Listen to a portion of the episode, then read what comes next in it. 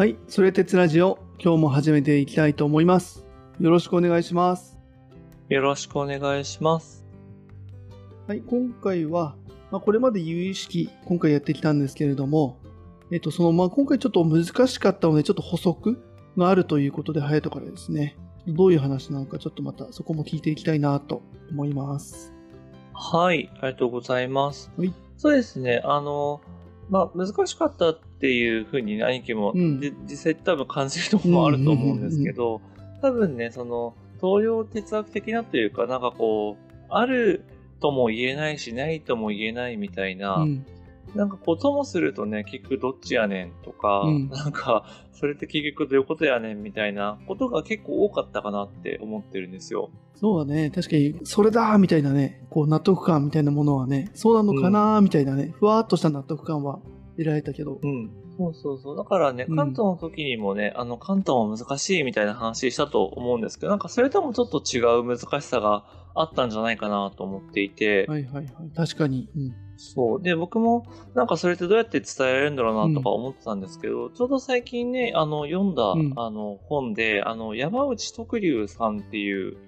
まあ、1900年代半ばぐらいの、まあ、日本の哲学者の人なんですけど、その人の本でね、非常に、あの、いい内容があって、東洋思想とか西洋哲学、もっと言うとその、西洋の論理と東洋の論理っていうものをこうちょっと並べて比較して、それぞれこういう特徴があるよねとか、こういう違いがあるよねみたいな本があるんですよ。うーん、そっか、論理にも違いがあるんだ。へえ。あ、そうそうそう。っていうのを、まあ、ある種、なんだろう、初めて、まあ、日本で言った人というか、そこに焦点を当てた人で、で、まあ、現代でも、あの、まあ、清岡さんとか中澤さんっていう、うん。その学者さんが、まあ、取り上げて、結構、まあ、ちょっとまた有名になったみたいな。感じなんだけれども、うん。なんで、ちょっとその話を、まあ、今日は、あの、少し雑談的にというか、あんまりこう、固くなく、なんか、僕自身の理解も含めて、えっ、と、ちょっと西洋哲学の古代から、ちょっとこんな感じだよねっていうのを振り返って、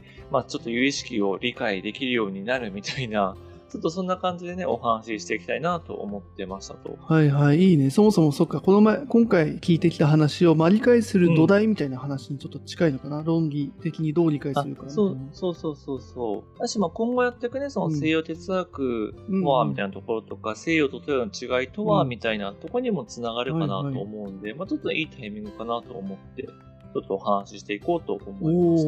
お面白そう。うん。ちょっと期待上げすぎたかもしれないけど、まあ、まあ、もう緩く聞いていただければという感じですと。うん。はい。はい。で、なのでちょっと今回に関しては、哲学というよりもちょっと論理学みたいな話に少し入るんですけど、はいはい。論理学ね。そういう学問があるんだね、そもそもね。そうそうそう。うんなんか、僕も正直詳しいことは分からなかったりとか、現代のその論理学と、いわゆるアリストテレスとかの時代の論理学って、まあ、結構違うよとかってことはあるらしいんですけど、まあ、割と素朴なうん。話ですと。で、まあちょっとね、その東洋を理解するっていう前に、やっぱ僕らってその西洋の考え方とか論理に馴染んでるから、そっちから話すんですけど、はいはい。まあ一番最初その西洋の哲学で、えっ、と、まあ何から始まったかみたいなので言うと、まあタレスの全ては水であるみたいなところからなんだけれども、うんうんまあ論理みたいなところで言うと、まああの、ソクラテスのところでちょっとだけ触れたんですけど、あの、パルメニデスっていう人がいますと。うんうん。名前は出てきたね。うん。そうそうそう。で、その人が何を言ったかっていうと、あの、うんあるものはある、みたいなことを言ったのね。うんうん。これって言葉だけ聞くと、いや、そら、あるでしょ、みたいな。そうだね。それこそ哲学的な、なんかうん。いじられそうだな。うん。そうそう、どういうことっていう感じなんだけど、まあ、要は、その、まあ、これを論理学っぽくちょっと記号で言うと、その A は A であるみたいな感じうん。なんだよね。その表表し方として。うん。はいはい。で、まあ、これ当たり前なんだけど、うん。それ以外に言いようがないよねとか、うんそれまでいや全ては水である、いや火である、空気であるみたいな、うん。まあ、いろんなこう議論があった中で、いやもう A は A だ、全ては全てだとか、あるものはあるんだっていうことを言ったっていうのは、なんだろうな、こう、ある種その、そこから全ての議論が始まるみたいな意味で、うん。すごくこう、まあ、本質的なことを、まあ、言っていたよね、みたいな捉え方をされたりしますと。はい。まあ逆に言うと当時っていうのは、うん。その A は A である、もうそこにあるものを、はあるんだよみたいな表現が当たり前じゃなかったってことだよね、逆に言うと。あ、そうだね、そうだね。うん。うんそう2500年前とかうん600年前のギリシャとかだと、それが当たり前じゃなかった。ううんうん、目の前になんか見えたとしても、まあリンゴが見えたとして、いや、うんこれは水でできてるんだとか、いや、土だとか、あそういう話をまあ、うん。あのしてたりとか、そもそもちょっとそういう理解すら、多分そういう論理的な話すらまあしてない中で、哲学者が、うんこれは水だとか、い 頭いい人たちがそういうふうに話してたけれども、みたいな、うんそういうレベルの話ってことだよね。あ、まさにまさに、あ、うん、そうそう、そうやって捉えていただけるとめっちゃありがたいんだけども、うんまさにそういう世界観の中で、まあ、あえてあるものはあるんだということを言いましたと。そう。で、その次がね、プラトンの話なんだけれども、うん。あの、みんなご存知、イデアっていうのがあったときに、プラトンはその、ああるもの、目の前のものはイデアの、まあ、写し要はうんイデアがあって、それが現実に出てるものがあるもの、目の前のものであるっていうふうに言いますと。うんうん、現象界の話だね。うん。そうそう、現象界と、まあ、イデア界の話だったときに、うん。まあ、つまり、論理学的に言うと、A は B であると。目の前のはあ A っていうのは、イデア B であると。はいはいはい。だからその、パレメイディスの A は A であるから、プラトンで A は B であるっていうのに変わったんだよね。おー、すごい、なんかうん面白いね。おなんか、うん、プラトンも A は A であるとかって認識してたっぽいと思ったけど、こう言われるとなんか、うん、確かに A は B だね。へえ。そうそうそうそう。面白い。うん。で、ただ面白いのは、その、目の前のものとイデアっていうのは、まあ、絶対的に違うもの？要はイデアが本質で、うん。まあ、目の前のはある種偽物みたいな、影みたいな感じだから、そう。まあ、本来的には交わらないんだよね。はい、そっか。まあ、厳密とイコールではないってことか。そうそうあー面そ白いね。う。う。うんん。なんか、リンゴは、リンゴのイデアの写しであるとは言えるんだけど、うんうんうんリンゴとリンゴのイデアは全然違うものだよっていうのが、まあ、プラトンの、まあ、二元論的な世界ですと。はあ、はいはい。なるほどなるほど。うん。で、そこから実はアリストテレスっていうのが出てきて、うん。まあ、その論理学って長くアリストテレスの論理学だみたいに言われてたんだけれども、うんその西洋では。はいはい。で、ここでね、その三段論法っていうのが出てきますと、うん、うん。よく三段論法ってなんか聞くじゃん。あの、ちょっとまあ改めて説明すると、例えば、すべての動物っていうのは生物であると。で、すべての人間は動物であると。うん。だから、すべての人間は生物である。みたいなのが、まあ三段論法ね。うん、うん、でこれを、あの、記号で言うと、A は B であると。で、C は A だ。だから C は B であるっていう、うん。うん、うん、うん。本来、その関係をつないでない B と C っていうものを A を題材にしてつなぐっていうのが三段論法ですと。うん、うん、うん。はいはい。うん。っていう意味で言うと、その、パルメイディスは A についてしか言ってませんでしたと。うん。で、プラトンは A と B って言ってたんだけど、その A と B は全然違うものでしたと。うん、うん、うん。で、アリストテレスはその A と B というのに対して、まあ、C とか、あと A、うん B、C という3つを立てることによって、それをちゃんとつなぐっていうことを言いました、みたいな感あ、なるほどね。これが、そっか、刑事上学の始まりってことか。刑事上学、論理学の始まりなのかな？論理学ではのか。なんか、そう、これができることで初めてなんかね、その、今目の前で見てないものとか、経験してないことうんみたいなものについてこう語ったりとか想像することができるようになるんだろうなみたいなね、感じがちょっとしたから。うんはい、はい。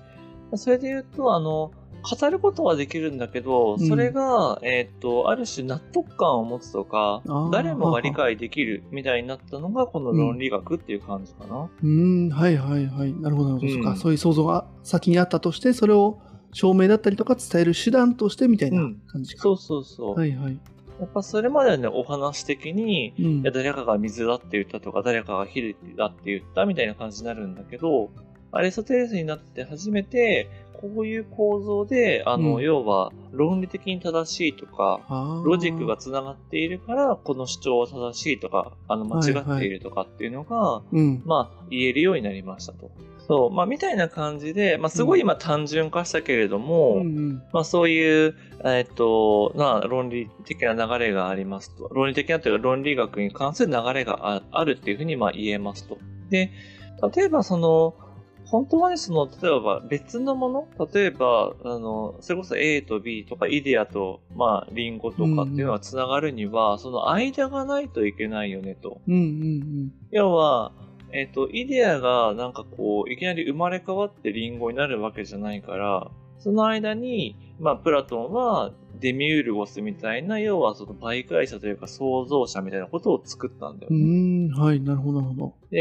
ただ、そう、その、西洋哲学というか論理学だと、その、まあ、間、うん。要は A と B の間に何かがあるっていうのはまあ認めませと。うんんうんで、それを表すのが、その3つの、まあ、率っていうか、なんかその基準っていうのがあるって言われていて、うんはいはそれがその、同一率、矛盾率、配中率って言われるものですと。で、ちょっと言葉として、あの、あんま聞き慣れないと思うんで、一個一個ちょっと説明していくうん。と、まあ、同一率は、あの、まさにパルメディデスが言ったような、その A は A であるとか、その、あるものが正しいみたいなことなんだけれども、例えば、その、なんだろう、ソクラテスは人間であるっていうのは、うんまあ正うしい、んうん。疑いようがないですと。で、矛盾率っていうのは、その、ある言葉とか、あの主張と別の主張が、あの、一緒には成り立たないっていうことで、例えば、目の前に赤い花があったとして、この花は赤いっていうのと、この花は赤くないっていうのは、一緒には成り立たないよね。そうだね。うん。同じ花はそうだね。うん。そうそうそう。だから、どっちかが間違ってるか、まあ僕がもうめ赤い花って言ったから、赤くないって言ってる人は別の違う花を見てるのか、うんうんうんなんか色の認識が違うのかみたいな、そその人が間違ってるみたいになるじゃない？そうね。そこでちょっとなんかあの問題が起きるね。認識に対する。うんうん。そうそうそう。ね。なんで、えっ、と、それはある種矛盾しているとか、両方は成り立たないっていう、要は、えっ、と、否定とか、まあ、義、真偽の義ですよと。うんうんうんあと、配中率っていうのは、要は、えっと、どっちかにしか偏らない。あの、なんだろうな、どっちかにしか結局結論はないですよっていう話で、うん例えば、明日は晴れかもしれないし、雨かもしれないみたいになった時に、うんあの、晴れのち雨とか、雨のち晴れっていうのはあるんだけど、うん同時に雨も降って晴れることはないじゃない。うん、うんまあね。うんうん。お天気雨はあるけど、うんまあ、まあとりあえずね。うん。あ、そうそう。まあ、お天気雨あるね。まあないとして。まあいいよ。それはないとして。うん。例えの、例えだから。うん、例えとして。まあでもそれはお天気雨でも雨は降ってるから、うんみたいな感じで、その、要は、晴れるか雨かっていうの間に、えっ、と、その、どっちでもあるとか、その間っていうのは認めませんよ、みたいなのが、この論理学的に、えっ、と、定められてますと。なので、現実ではもちろんグレーゾーンっていうのがあるんだけど、西洋の伝統的な論理学っていうものには、グレーゾーンっていうのがないのね、基本的に。うんうんうんさっきのその矛盾率と配中率の違いがちょっと今の例だと分かりづらいかな。あ、そうだね。ん同じなんか花、花か天気でどうしてやってもらえると。はいはいはい。あ、なので、矛盾率で言うと、えっ、と、今日は晴れているっていう人と、今日は晴れではないっていう人がいたときに、どっちかが間違ってるよねっていう。うん。まあ、あるいは、いる場所が違うよねとかっていう現実で言うとね。うんはいはいはい。全く同じ、あの場所にいる人が、その、今日は晴れていると、今日は晴れてないっていう風な両方の主張が成り立つっていうのはないよねっていうのが矛盾う率。んうん。配中率の方は、えっ、と、例えば明日は晴れるだろうみたいな。明日は晴れか雨だろうみたいな時に、明日になった時にはもう晴れか雨かが決定する。うんうんうんだから、えっ、と、その間はない。うんえっ、と、雨でもあり晴れでもあるとか、なんかそういうのっていうのは基本的に認めないっていうのがこの配中率うん。ですと。うんああ、はあはあはあ、そうかそうか。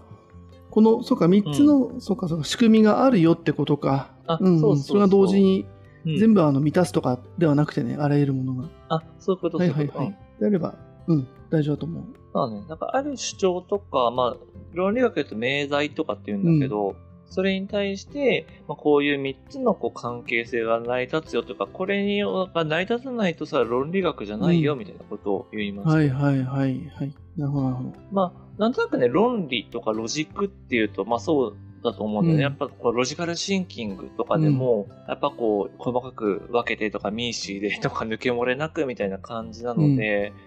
でなんか、この、なんだろう、この意見はなんかどっちにも入るよねとかってなったら、その瞬間に、いや、お前それロジカルじゃないよ、みたいに言われるようなイメージをしてもらえるといいかな。うんうん。はいはいはい。了解です了解です。これ、うん以外の、この3つの律か、以外の話をしているってことは、ちょっと意味わかんない話してるよね、言われちゃうってことなのね。そうそうそう。まあ、そのアリストテレスの論理学ではっていう感じなんだけど。うんはいはいそうそう。で、その冒頭ね、お伝えしたその山内徳龍さんっていう方の本で、あの、まあ、本でいくと、その、こういったものをロゴスの論理っていうふうに言いますと。うんうん。まあ、ロゴスっていうのは結構西洋哲学のキーワードみたいな感じで、うんまあ、それだけでもなんかすごいいろいろな話があるから、一旦、うんまあ、ロゴスっていう言葉なんだよって話なんだけど、で、まあ、今おっしゃった通り、だから西洋哲学とかその西洋の論理学っていうのは、ある種 A と B っていうものがあった時に、それがどっちかが正しかったらどっちかが間違っているとか、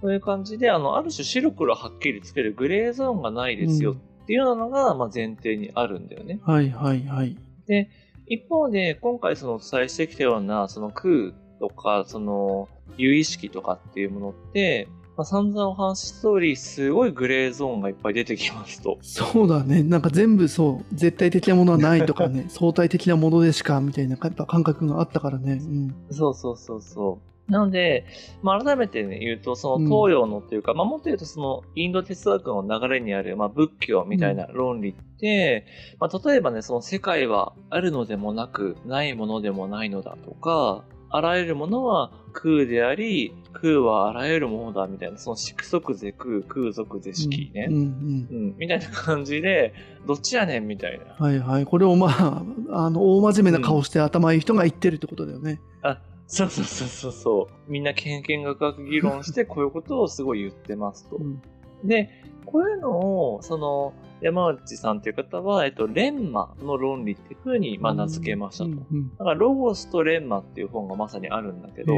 これはあの、レンマっていうと言葉的にイメージ湧きづらいんだけど、そのジレンマっていう言葉があるじゃない、うんうんそう。ジレンマっていうのレンマがまさにこれで、その、うん。ジレンマっていうのは二つの、まあ、ある種ロジックというか、あの、主張がある中で、ある種どっちにもこう寄れないとか、あの、矛盾、矛盾はしてるんだけど、うん葛藤もしているみたいなうん。はいはいはい。状態がジレンマとしたときに、それうんがレンマですと。まあ、つまり、その肯定でも否定でもないとか、うん。あるいは肯定でもあり、否定でもあるみたいなことを、まあ、ある種、あ論理的に扱うのが東洋の、あの、そのレンマの論理なんですよ、みたいなことを言うのね。うん、これレマは造語なのかな、先生の？えっとね、なんかもともとその、うん。ギリシャにもそういう語源というか、うん。あの、言葉があったみたいなんだけど、うん。まあそれをちゃんとこう、これがレンマだみたいに言ったのは山内さんが始めたのかな、うんうん。うん。なるほど、なるほど。うん。っていう感じですと。まあ、なので、その僕もこの本を読んだ時にはなるほどと思ったんだけど、あの、やっぱり僕らって、そのある種白黒はっきりつけるとか、うん、まあ、正しいものがあったら、それは他のものは偽、まあ、真実じゃないみたいな。うんうんうん。それ結構やっぱり発想できているんだけれども、うんうん、まあ、仏教はやっぱそうじゃないところで話しているよねと。まあ、だから分かりにくいんだよね、みたいなことを、まあ、結構感じたのね。もっと言うと、その、やっぱ僕らってその白黒はっきりつけて、その、なんだろうな、結構切り分けて、それこそまさにさっき言ったロジカルシンキングみたいな感じで、まあ現実を今日切り刻んでね、でうんうんうん、ある種取り扱いやすいものとか、まあ目に見えるものに、まあしていくっていうのに結構慣れてると思いますと。そうね。うん。で、逆に言うと、その、特定できないものとか、うん、これだっていうふうに、あの、言い切れないものは、ちょっと扱えないとか対象にできない。うん、そうだね。多分認識の対象外だったりとか、そうだね。ちょっと取り扱えないよねっていう。うんそうそうそうそう。で、まあ例えばね、まさにその人の心とか、あとは情報とか意味みたいなもので、まあ、もちろんね、その情報学とか心理学みたいな感じで、なんとかこう取り扱おうとしてきた歴史はあるんだけど、それはそれで。うんでもやっぱりじゃあそれで本当に心理学で人の心がちゃんとわかりますかとか、今ね、自分の心とか、今ね、兄貴の心っていうものを捉えられますかっていうと、まあなかなか難しいよねっていうのがあったりします。はいはい。まさに、まあ、うんロゴスの論理側からきき刻んで理解しようとしてるだけだよね、とも言えるってことだよね。あそうそうそうそう、うんまさにその通り。うん。そう。で、やっぱ結構、で、ここからはちょっとその山内さんの話っていうよりは僕自身の話、僕自身がちょっと考えてる話なんで、うん。あの、あ、そんな話もあるんだぐらいに聞いていただければとは思うんですけど、はいはい。いわゆるその古典力学的なというか、そのものが固定されてた時代、要は、あるものはあるし、その存在ってのは揺らがないよねみたいな時代だったら、うんまあ、結構ロースで良かったですと。要は目の前のリンゴは隣にあるブドウとは違うよねみたいな世界ならいいんだけど、うん。今例えばその、やっぱ1900年代にこういろんな科学的な知見もアップデートされる中で、例えばその相対性理論、アインシュタインの相対性理論とか、あと量子力学、まあ、素粒子みたいなすごいちっちゃなミクロな世界とかを見る中でいくと、うん。ある種こう特定できないものというか、えっ、と、確定できないものっていうのが、まあ現実にもあるよねっていうのが見えてきましたと。はいはいはい。うん。で、なんかあの、シュレディンガーの猫とかって聞いたことある、うん。そうだね。うん。かっこいいからなんか知ってるかっ。こいい。みんな大好きじゃないですか。大好きじゃないですか。大好きな人も多いなって思まあ、ね、ってるなんんかで。絶対、絶対っていうかね、小説だったりとか漫画とかでも。そうそうそう。ね。だし、まあ、すごい、まあ、誤解されて広まっちゃってってのはあるんだけど、わかりやすいからちょっと改めてお伝えすると、うん。まあ、あの、ご存知の方はご存知の通り、まあ、箱がね、あって、その中に猫がいるってなった時に、例えばその毒ガスかな？なんかそれをこう入れますと。で、その時にその猫は生きてるか死んでるか、あの、開けてみるまでその観測者にはわかりませんよね、みたいな話があった時に、これ、うん。観測者にはって入れないとすごい間違っちゃうんだけど、だから箱の外にいる僕らからすると、その中の猫が生きてるか死んでるかはわかりませんと。でも、猫には分かってますよねと。うん。はい自はいはい。分が死んでるか生きてるかは。生きてるんだったら自分を認識できるし、まあ、死んでるんならまあ認識できないというか、そもそも認識する事故というかね、うんうん。それがないよねってなった時に、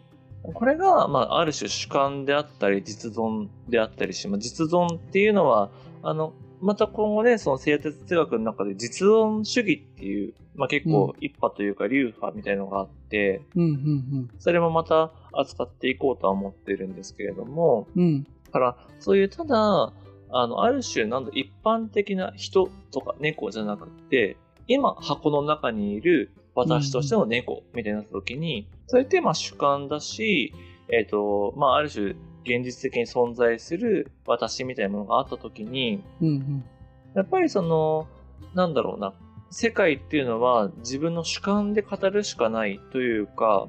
自分の主観から世界が立ち現れてくるっていう、まさにこれって有意識の考え方じゃない？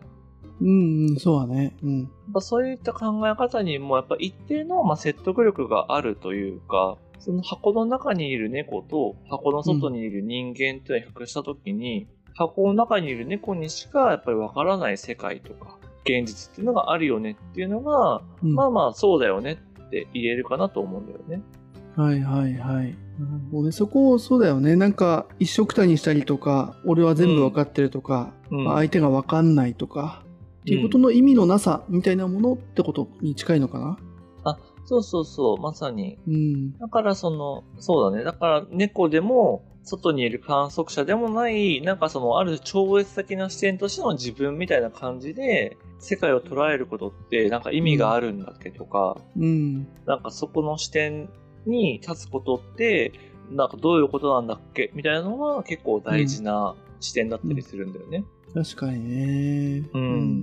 んなんで、その、まあ今ね、ちょっといろんな話をしたけれども、まあうんとりあえずやっぱりね、そのグレーゾーンがやっぱあるとややこしいし、その、うんやっぱ直感的な理解がね、すごく難しいじゃないですか。うん。うん、確かに。で、あとやっぱりなんかその脳科学的にもなんか言われてるらしいんだけど、やっぱり脳ってそう曖昧な状態を嫌うらしくって、要はエネルギーを使っちゃうから、うん、そうだね。ううん、うん、うん。だからやっぱりこうね、決断したいとか、うん。やっぱりこう、落ち着かせたいというのっていうのがやっぱりあるらしくって。で、そのやっぱり思考というか脳の作りと、まあ、ロゴスっていうのはすごく親和性が高いよね、みたいな話もあったりしますと。ああ、はいはい。なるほどね。それを人間、うんその一人の個体として見た時もってことなんだね。うんあ社会がどうこそうどうこうじゃなくて。うん。うーん。生物的なというか、その神経科学的な観点から言っても、まあそうだよねと。で、ただやっぱりその、東洋の思想とか仏教の思想を理解しようとしたりとか、うん。まあ、もっとその広く物事を考えようと思った時には、やっぱりそのロゴスをまあ超えなきゃいけない。やっぱそうじゃないと、ただなんか繰り返して言ってるなとか、うんあるとかないとか言いやがってみたいな、こうナンセンスだみたいな感じにやっぱり捉えられちゃうし、だからその、理解するのが難しいんだけれども、やっぱりそういうのを、ある種ちゃんと理解しようとするには、自分がどういうロジックとか論理で物事を捉えているかとか。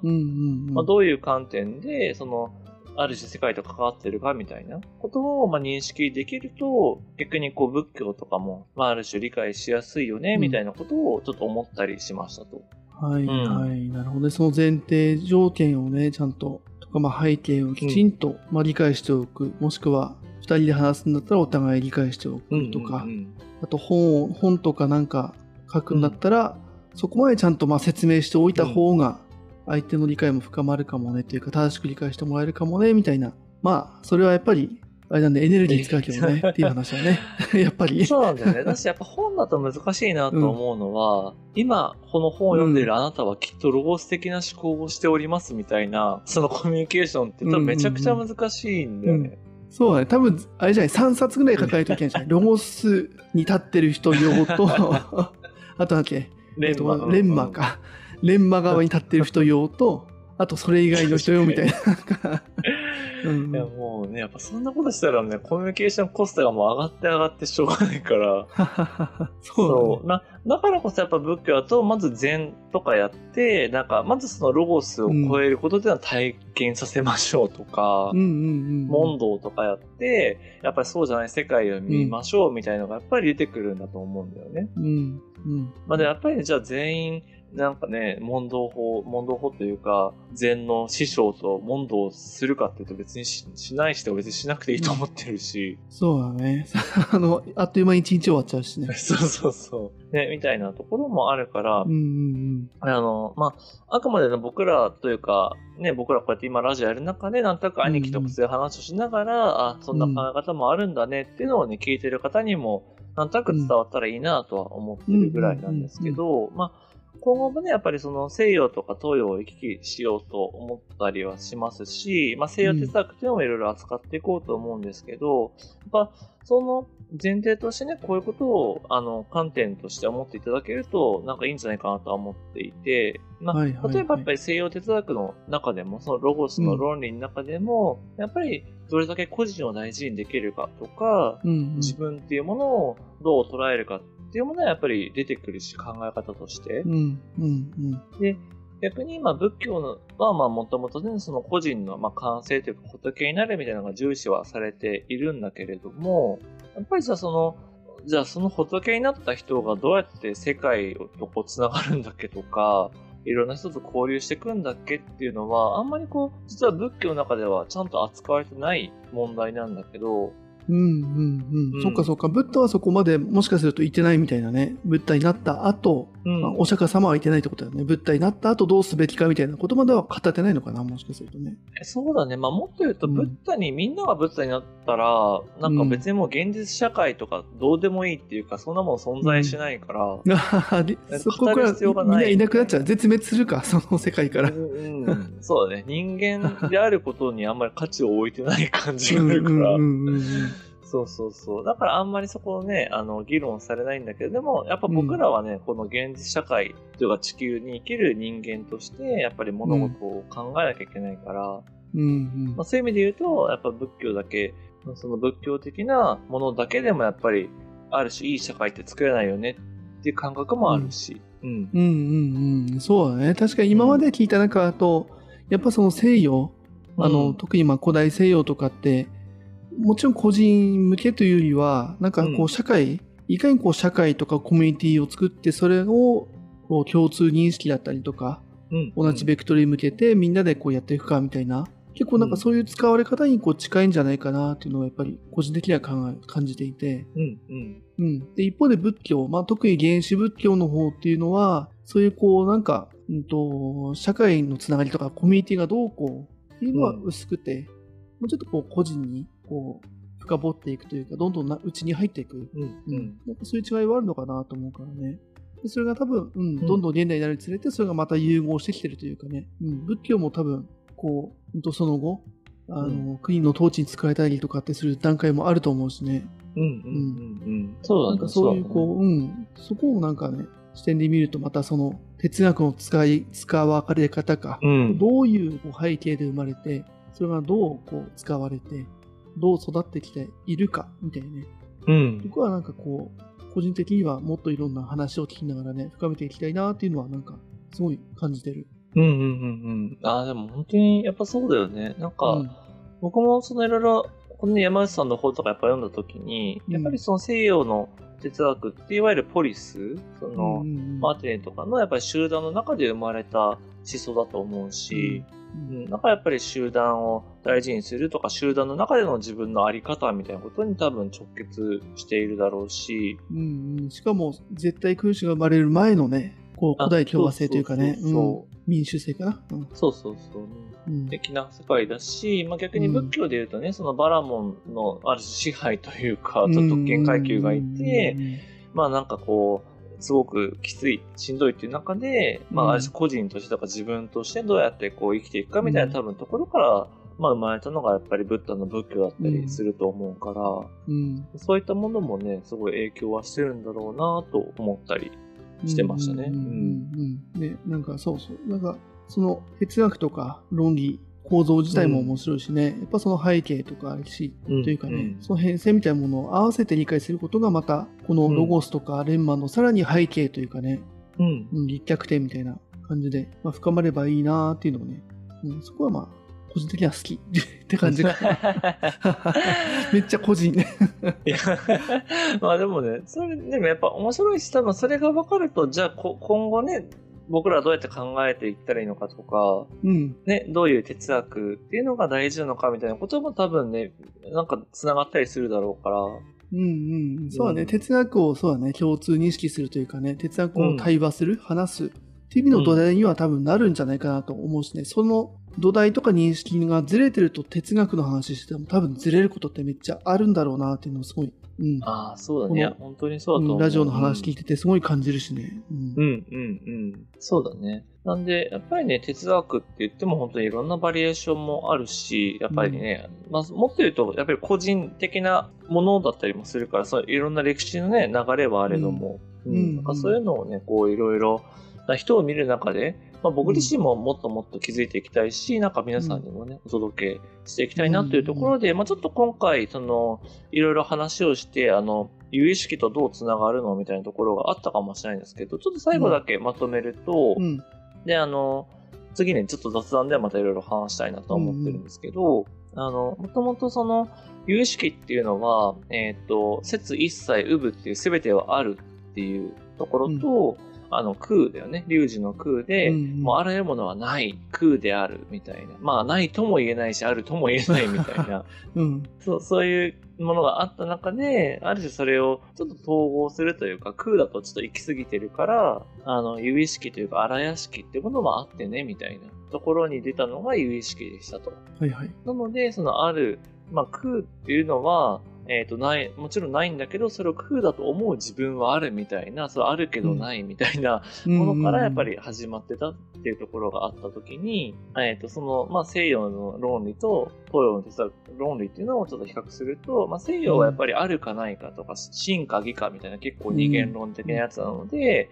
まあ、ある種、西洋のやっぱり論理だと有意識は扱えないというか、うんやっぱりちょっと正直よくわからん、わけわからんものだみたいになると。でもその、えっ、ー、と、東洋のレンマっていう論理でいくと、まあ、その A と B とか、真と義の間に真でもあり義でもあるとか、うん、そういう真でもなく義でもないみたいなものっていうのは扱えるので、結構そういう根底の論理みたいなものが有意識のある種根底にもあるよねとか空の根底にもあるよねっていうふうに、まあ、見ていただくと、ちょっとわかりやすいんじゃないかなっていうような感じでお話をしてきたところでございましたと。うん、はい。なるほど。そうだね。ちょっと、はい、今回はそうだね、その論理、どう西洋と東洋の違いを論理的に理解するか、うん、まあ論理がどう構造が違うかみたいな話。まあ、ちょっとそうだね、今回聞いたまあ、感想というか、そうはね、これをどうさらに扱っていくかみたいなのは、うん、ちょっと次の感想会とかでもうちょっとね、